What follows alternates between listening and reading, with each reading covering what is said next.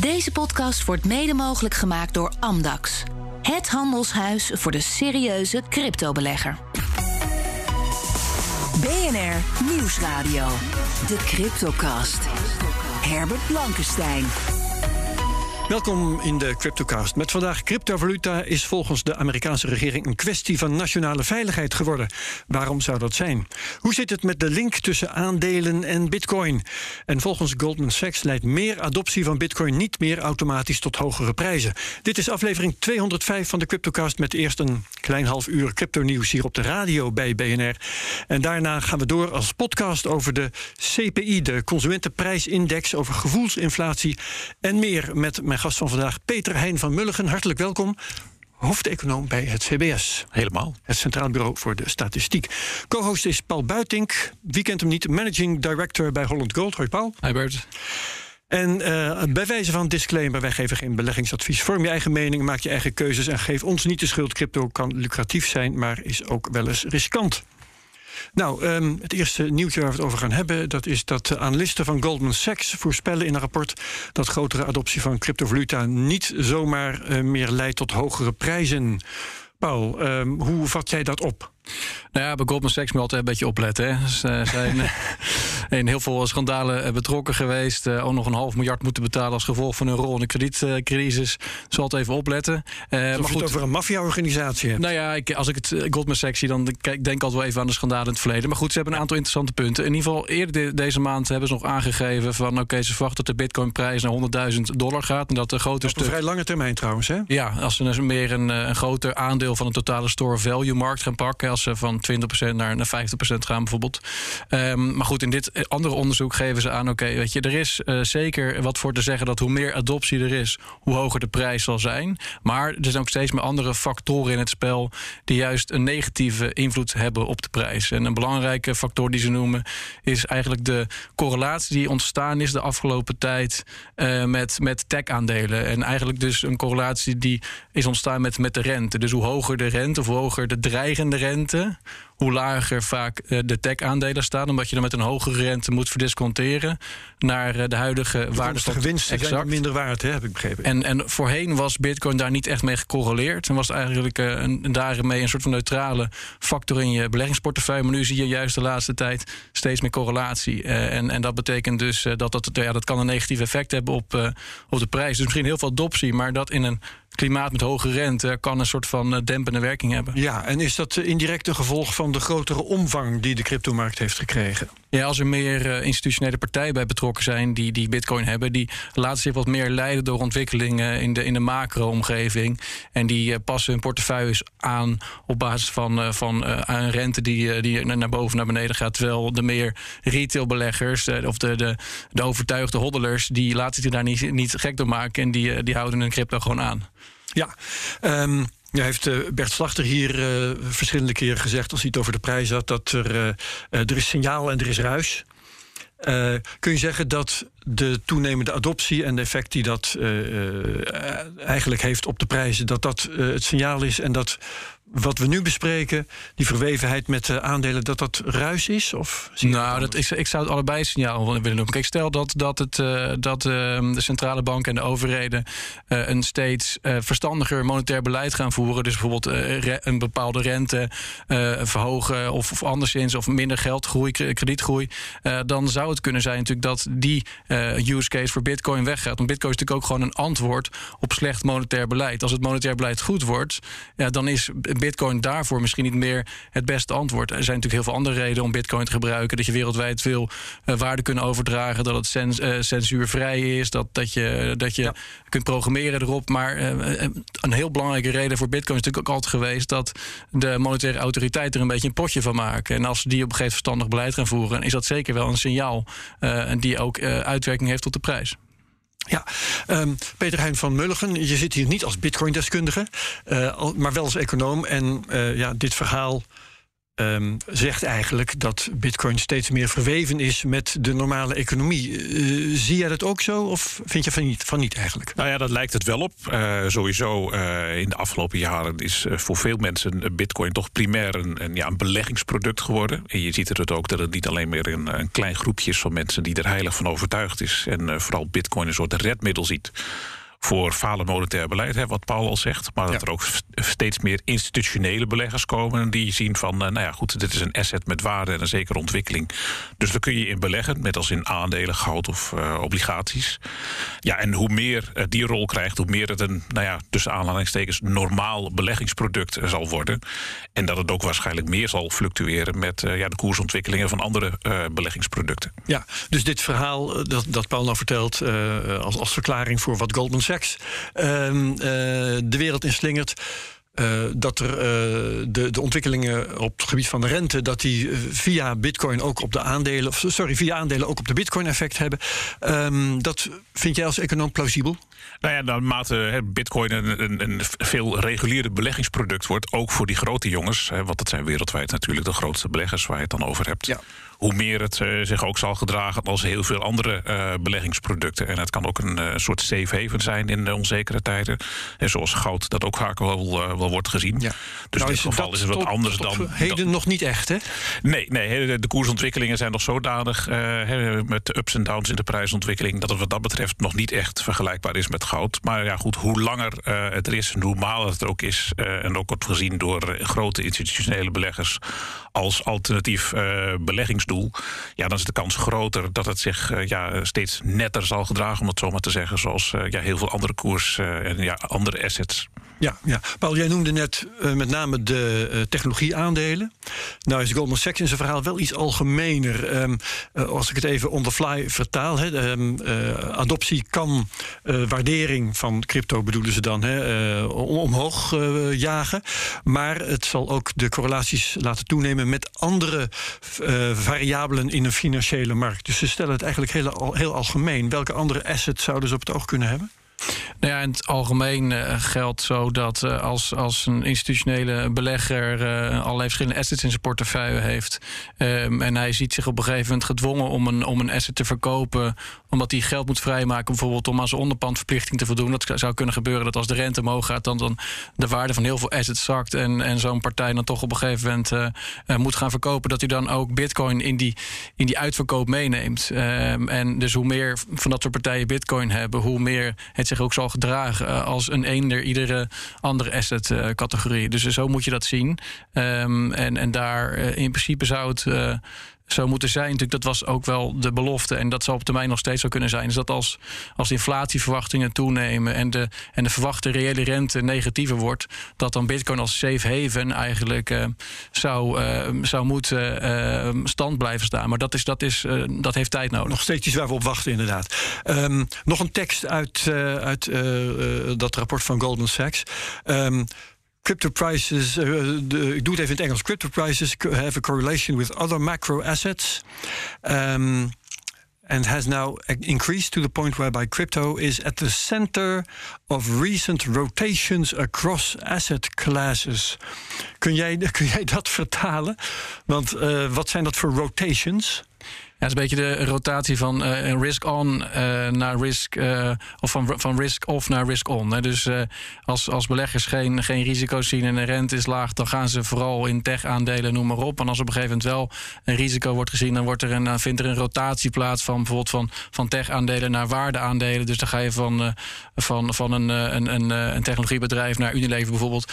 Ja. en, maar er vindt ook een rotatie plaats naar veilig staatspapier, bijvoorbeeld kortlopende Amerikaanse. Maar hoezo zou Bitcoin dan? En Bitcoin zit dan in Nou ja, het centrum is waarschijnlijk een beetje uh, overdreven. Maar het, het, het, vindt dan wel, gaat, het gaat dan wel van de ene kant van het spectrum wordt er uh, gewisseld naar de andere kant. En Bitcoin zit dan aan de verkeerde kant uh, van, van de medaille in, in die analyse. Oké, okay, nou, lijkt me een mooi moment om het oor te luisteren te leggen bij Bert Slachter, analist bij de digitale nieuwsbrief Bitcoin Alpha. Bert, goeiedag. Goedemorgen. Um, laten we eerst eventjes naar de, de prijzen van het moment kijken. We hebben uh, nou, een dag of tien achter de rug waar, uh, waarin bitcoin toch, en trouwens Ether ook, stiekem uh, omhoog kruipt. Hè? Ja, het is maar net of je, of je het glas half vol of glas uh, half leeg ziet. Kijk, ik, ik, dit gaat eigenlijk vooral zijwaarts. Er zijn ook weinig bijzonderheden te noemen. Een beetje zo'n beetje rond 37.000 dollar. Hè, de bitcoin en eigenlijk alle andere crypto-assets die. Ik zie toch echt ehm, tien groene candles achter elkaar hoor. Ja, het zijn wel hele kleintjes. Hele kleintjes, dat klopt. Ik zei ook stiekem. Ja, ja. Nee, kijk, vorige week was er natuurlijk veel onrust hè, op de financiële markten... in aanloop naar het rentebesluit van de Amerikaanse Centrale Bank. Woensdag was dat. En um, ja, dat was een, nogal een, een, een gemengde boodschap. Hè. Het was niet glashelder. Geen negatieve verrassing. Wel ruimte openlaten voor meer en grotere stappen... in het verhogen van de rente. Dus eh, zowel voor de crypto-assets als voor ook aandelenmarkten... is grootschalig herstel er nog niet. Uh, dus eigenlijk, ja, de markt die, die, die, die wacht nog even af. Zo, zo, zo lijkt het een beetje. Dus wat, wat de prijzen betreft, uh, um, ja, heb ik eigenlijk weinig uh, heel boeiends te melden. Ja, dus die paar duizend dollar die we hebben gewonnen de afgelopen week, dat vind jij niet van betekenis? Nee, nee dat, is, dat is eigenlijk. Um, als je, als je uh, iets verder uitzoomt, dan is dat eigenlijk um, uh, in, in, in dezelfde range, uh, zou je kunnen zeggen. Ja, ja. Nee, en als je het vergelijkt inderdaad met de achteruitgang sinds, wat is het ook alweer, november of zo, dan, dan is het inderdaad klein bier. Um, laten we het dan over iets anders gaan hebben, want, want we hadden het hier over het verband tussen aandelen en andere assets. Aan de ene kant Bitcoin, aan de andere kant. Heeft Goldman Sachs het nodige over gezegd, maar het IMF ook. Hè, die hebben ook een of ander paper uit uitgebracht. Leidde ook Zeker. gisteren tot verslaggeving in het eh, Financiële Dagblad. En die hebben het ook over een verbondenheid tussen aandelen en bitcoin. Vind jij dat een, eh, een goede vaststelling? Ja, nou ja, het is wel wat dat betreft wel interessant als je dat uh, rapport en ook de toelichting van, uh, van de schrijvers van het rapport in een soort blogje leest.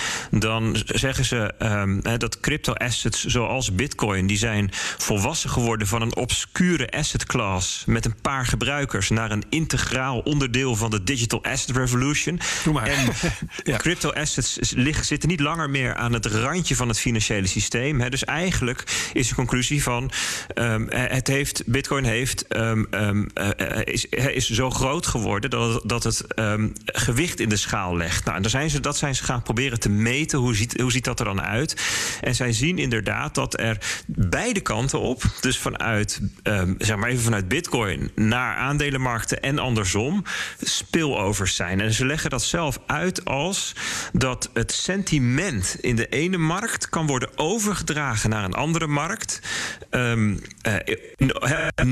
non-trivial way, hè, dus op een, op, uh, op een um, zeg maar systematisch meetbare manier. En wat dat dan betekent, ja, dat, is dan, dat laten ze ook even open. Ze zeggen ook, -hmm. dit moeten we eigenlijk nog verder gaan onderzoeken. Wat nou eigenlijk de betekenis hiervan is. Ja. Dus um, dat, dat, dat, dat, dat is dus even lastig. Hè? Van wat, ja. wat betekent dat dan dat, het, dat er uh, een verband is, dat het een leidt tot het ander? Wat, nou, wat ik, me vooral afvroeg, je... inderdaad, als er een verband is, uh, moet dat dan een oorzakelijk verband zijn? Zoals, zoals het FD het bracht bijvoorbeeld gisteren, leek het wel alsof um, uh, Bitcoin de aandelenmarkt stuurde. En dat vond ik redelijk onwaarschijnlijk, omdat met zijn kleine marktkapitalisatie kan Bitcoin die aandelenmarkt toch niet in zijn macht hebben. Nee, beslist niet. En dat is ook niet wat het paper zegt. Het gaat puur over sentiment, hè, over beweging en niet over geldstromen. Uh, ik, ik, ik heb de FD-artikel ook gelezen en ik denk dat ze daar toch de plank ietsjes misslaan. Ja, oké. Okay, Paul, wat vind jij daarvan trouwens? Nou ja, het is uh, wel, wel, wel, grappig, want het is eigenlijk uh, jarenlang gaat het erover dat uh, Bitcoin een, een, een, hele slechte invloed heeft op het normale klimaat, het klima klimaat op aarde. Maar nu, dit is meer een spin van: oké, okay, Bitcoin kan niet enkel ook het gewone klimaat zwaar beïnvloeden, maar ook nog eens het financiële het klimaat, het sentiment um, negatief beïnvloeden. Dus dat is waarschijnlijk weer extra voer voor wet- en regelgevers wereldwijd om, om nog harder in te zetten op, op regulering van crypto. Zo, dat is dan ieder geval de consequentie die ik trek als ik, als ik zoiets lees. Uh, maar ja. goed, we hebben het een eerder over gehad uh, in de uitzending dat er wel ja, steeds meer correlatie is tussen bepaalde assetklassen en dat het elkaar kan beïnvloeden. Daar ben ik wel van overtuigd. Zo, zo groot is het inmiddels wel, ja. Ja, ja. Het IMF, Bert, heeft het dan ook nog over risico's voor de, voor de financiële stabiliteit um, van Bitcoin. Uh, dus voor, voor, voor de stabiliteit van de financiële markten. Heb jij enig idee over wat voor mogelijke gebeurtenissen ze het dan hebben? Want daar zijn ze dan weer niet specifiek over. Ja, dat moet je dus denk ik weer zien in de context van dat sentiment. Hè. Dus stel dat Bitcoin enorm crasht of juist enorm stijgt, dat dan um, die, die, die euforie of die angst overslaat naar andere markten en dat daar onterecht, zonder dat daar een fundamentele reden voor is, ook ge- of verkocht zou gaan worden. als, als ik jou de dus is afgelopen weken goed heb, voelen. ja, als ik jou de afgelopen weken goed heb begrepen, is het eigenlijk meer andersom. Je hebt meer gezegd van, nou ja, als de, als de aandelenmarkt omlaag gaat, dan gaat Bitcoin mee. Klopt, maar zij hebben dus gezien in hun analyse, in hun statistische analyse, dat het beide kanten opwerkt. En Ja. waar je dat onder andere aan kunt zien, is als je ook op de kaarten heel erg inzoomt, waar begint een bepaalde beweging? Hè? Begint die bij Bitcoin en zie je hem daarna in de aandelenmarkten of andersom? Hè? Dus de residuals van die, van die verschillen, Dus waar dat kun je zitten wel die nou? vaststellen. Ja. Ja. Oké, ehm, Peter Hein van Mulligen nog even. V- Vind jij dit een plausibel verhaal van het IMF, die verwevenheid tussen Bitcoin en aandelenmarkten? Nou, ik denk dat het wel heel erg lijkt op die analyse van Goldman Sachs. Hè, Ja. Dat eh, Bitcoin steeds meer nou ja, ook volwassen wordt als beleggingsproduct. En zich daardoor ook meer zal gaan gedragen als heel veel andere assets. En of de correlatie, of de, het causale verband nou de een of de andere kant op werkt, hè, dat is misschien niet altijd duidelijk vast te stellen. Ik denk ook dat er heel veel gemeenschappelijke factoren zijn die beide beïnvloeden. Hè. Rentebeleid van centrale banken, macro-economische ontwikkelingen, die zowel op de aandelenmarkt als op Bitcoin doorwerken. En dan steeds meer in gelijke mate waarschijnlijk. Ja, oké. Nou, dan beëindigen we hier eh, het, het eh, prijsoverzicht... waarbij we het dus stiekem eigenlijk over het IMF hebben gehad. Eh, Bert Slachter in elk geval heel erg bedankt. Meer details zitten in de wekelijkse nieuwsbrief op bitcoinalpha.nl. Gaan wij hier nog een extra nieuwtje bespreken. De Amerikaanse regering broedt namelijk op een presidentieel decreet... dat de risico's van cryptovaluta in kaart moet laten brengen, meldt Bloomberg... Crypto's zijn volgens het Witte Huis nu een kwestie van nationale veiligheid. Paul, vertel eens, wat is daar aan de hand? Ja, je ziet in de Verenigde Staten heel erg eh, twee krachten. Decentraal zie je juist in staten en in steden dat er burgemeesters en, en senatoren en andere mensen zijn die juist heel erg pro-Bitcoin zijn en wet en regelgeving willen In aanpassen. Miami, in Texas, en nu ook weer Arizona. Wyoming, wordt- Arizona, ja. dus, dus er gebeurt heel Arizona veel. trouwens, eh, want dat is redelijk nieuw. Daar eh, is een wetsvoorstel notabene van een senator in de staat...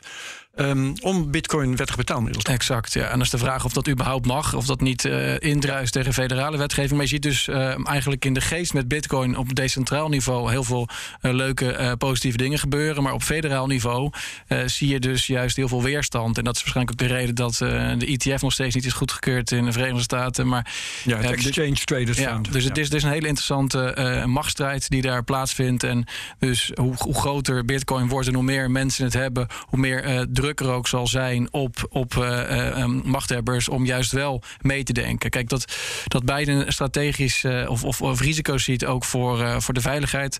Ja, kan het vanuit zijn ehm, standpunt wel inzien. Hè. Ze hebben nu natuurlijk nu is, is er gerommel met Rusland weer. En Ja. wordt er gedreigd van ja, moeten Rusland misschien wel weer uit, of moeten ze uit, uit ehm, SWIFT zetten, het internationale betaalmiddel of. Eh, ja, dat soort dingen kan je natuurlijk niet doen met, met Bitcoin. Dus het is voor eh, de, de machthebbers en eh, voor, voor eh, zeker voor de Verenigde Staten natuurlijk prettig om grip te houden op, ehm, op de munt. En, Ja. en dat kan met Bitcoin natuurlijk veel minder. Dus ik begrijp wel vanuit, vanuit beiden die wens. Jazeker, want, want alleen al het feit dat ze met de dollar als wereldreservemunt zo ongeveer hun hele staatshuishouding kunnen financieren. Ja, dus dat, dat is het exorbitante privilege, zo werd het altijd genoemd. Dat en dat wil ik natuurlijk het liefst houden. Ook al heeft het ook allerlei negatieve lange termijn effecten voor, voor de Verenigde Staten. Maar dat is een hele andere discussie.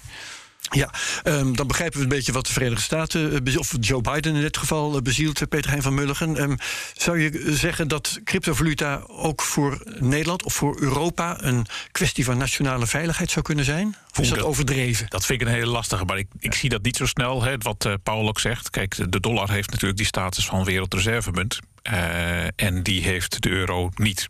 Dat is wel eh, de tweede wereldvaluta na de dollar. Maar eh, de status van de euro komt lang daar niet in de buurt. Dus dat risico is er niet. Uh, nou mo- moet er waarschijnlijk wel veel gebeuren. Wil eh, de bitcoin ook het internationale be- eh, betalingsverkeer... eh, de, de dollar eh, zo van zijn troon stoten... dat het uitstoten van SWIFT bijvoorbeeld van Rusland... de Russen geen, geen centje pijn gaat doen. Eh, Zover zijn we nog niet. Nee. Maar Al was het maar omdat de Russen ook niet zo erg van, van, van bitcoin gecharmeerd zijn. Nee, nee, want nog meer dan de Amerikaanse overheid is de Russische overheid er wel een die toch wel graag een vinger in de pap heeft en graag de, ja, de zaken naar de eigen hand zet. Eh, En China nog meer. China is gewoon een zware crackdown aan de gang tegen al die, die cryptovaluta. En, en, en, die laten zien dat het ook wat dat betreft qua anonimiteit lang niet altijd gegarandeerd is. Hè, dat je ook als Chinees een bitcoin handelt, dat dat nou ja, niet altijd verstandig hoeft te zijn. Nou ja, eh, Rusland neigt daarin denk ik wat meer naar het Chinese voorbeeld dan naar het Amerikaanse voorbeeld. Ja. Maar goed, kijk, Amerika is natuurlijk een wereldmacht en nog steeds wel de wereldmacht nummer één. Dus uh, het perspectief uh, van Amerika is daardoor per definitie anders dan van Nederland. En ook zelfs uh, ook heel veel anders dan van de Europese Unie. Ja, zeer zeker. Um, dat wat het nieuws betreft. We gaan nog even vooruitkijken naar de podcast die we zo direct gaan uh, opnemen. Uh, gaan we het onder meer hebben over de consumentenprijsindex. Um, waarom bestaan er eigenlijk zoveel misverstanden over inflatie en die consumentenprijsindex? wat daarin zit en wat daar niet in moet zitten. wat dat cijfer vervolgens zegt. Veel misverstanden daarover. Ja, en ik denk dat dat alles mee te maken heeft dat dit bij uitstek een uh, statistiek is. Hè, want dat is gewoon een van de cijfers die wij bij het CBS maken, zoals uh, massa's andere. Alleen uh, voor de meeste mensen is dat heel veel minder abstract. Als wij zeggen van de werkloosheid is zoveel procent, de economische groei was zoveel procent, dan zullen de meeste mensen denken: oké, okay, ja, het zal wel. Ja. En wat betekent dat nou voor mij? Maar inflatie, dat is een uiting van een fenomeen dat je zelf iedere dag mee kunt maken. In je, portemonnee, ja. En je, je doet boodschappen, uh, of je gaat uh, je, je, auto vol tanken, of je gaat eens een keer een kopje koffie ergens drinken. Iedereen kan het direct zien, hé, hey, potverdorie, dat is toch uh, behoorlijk veel duurder dan de laatste keer dat ik hier was. Dus dat is heel zichtbaar. en dat zie je ook heel duidelijk in onze, als we kijken naar onze eigen bezoekcijfers. Hè, welke statistieken worden het vaakst geraadpleegd? Nou, zolang ik bij het CBS werk en ook veel langer dan daarvoor staat uh, alles wat die consumentenprijsindex, de inflatie, die staat met stip op nummer 1. Dat is jullie succespagina. ja, het is, het is in normale tijden, nu dan even niet. Hè, het maandelijks inflatiecijfer, dat trekt niet altijd neerzetten, hè, daar kun je er geld mee verdienen. Nou ja, wie weet. Maar uh, ja, goed, dan krijgen we toch een probleem met de wetgever. En ja, waarschijnlijk wel. Ja. Maar okay. dus dat raakt mensen zelf. En dat is, is helder. Merk je heel anders. Ja, um, en hoe zie jij het verband tussen inflatie aan de ene kant en bitcoin aan de andere kant? Heb je daar gedachten over? Dat is een, uh, dat is een hele bijzondere. Ja, kijk, dat is, kijk ook niet naar de ontwikkeling van de, bijvoorbeeld de goudprijs of andere beleggingen. Als je bitcoiners vraagt, dan zeggen ze: oké, de inflatie gaat omhoog, dus het gaat goed met de bitcoin. Dat is uh, goed voor de vooruitzichten van bitcoin. Ja, het, uh, da daarvoor weet ik te weinig van, uh, van bitcoin en, en die beleggingsmarkt in deze. Maar kijk, straks... het, is, er zit niet automatisch een, een, een, link tussen de twee. Kijk, nee, nee, het is het, uh, we hebben, hadden het er net al eventjes over. Het bitcoin is aan de ene kant wordt het steeds meer een volwassen beleggingsproduct. Hè, waardoor ook grote institutionele beleggers erin gaan zitten. Aan de andere kant heb je ook nog een, een, grote groep, nou ja, toch wel bijna religieus bevlogen gebruikers. die niet alleen een beleggingsproduct zien, maar als een fundamenteel ander iets. Eh, ook met de blockchain en alles. En dus die kijken daar heel anders tegenaan. En dat is een ingewikkelde discussie. Daar gaan we straks uitvoerig over hebben, ook met Paul Buitink. Uh, bedankt voor dit moment, Peter Hein van Mulligen, hoofdeconoom van het CBS. Paul Buitink, mijn co-host vandaag van Holland Gold. Tot zover de CryptoCast op BNR. Dank dus ook aan de luisteraars. Wie meegaat tot zo direct wie afhaakt, ook bedankt. Graag tot de volgende week bij de Cryptocast op BNR. Deze podcast wordt mede mogelijk gemaakt door Amdax. Het handelshuis voor de serieuze cryptobelegger.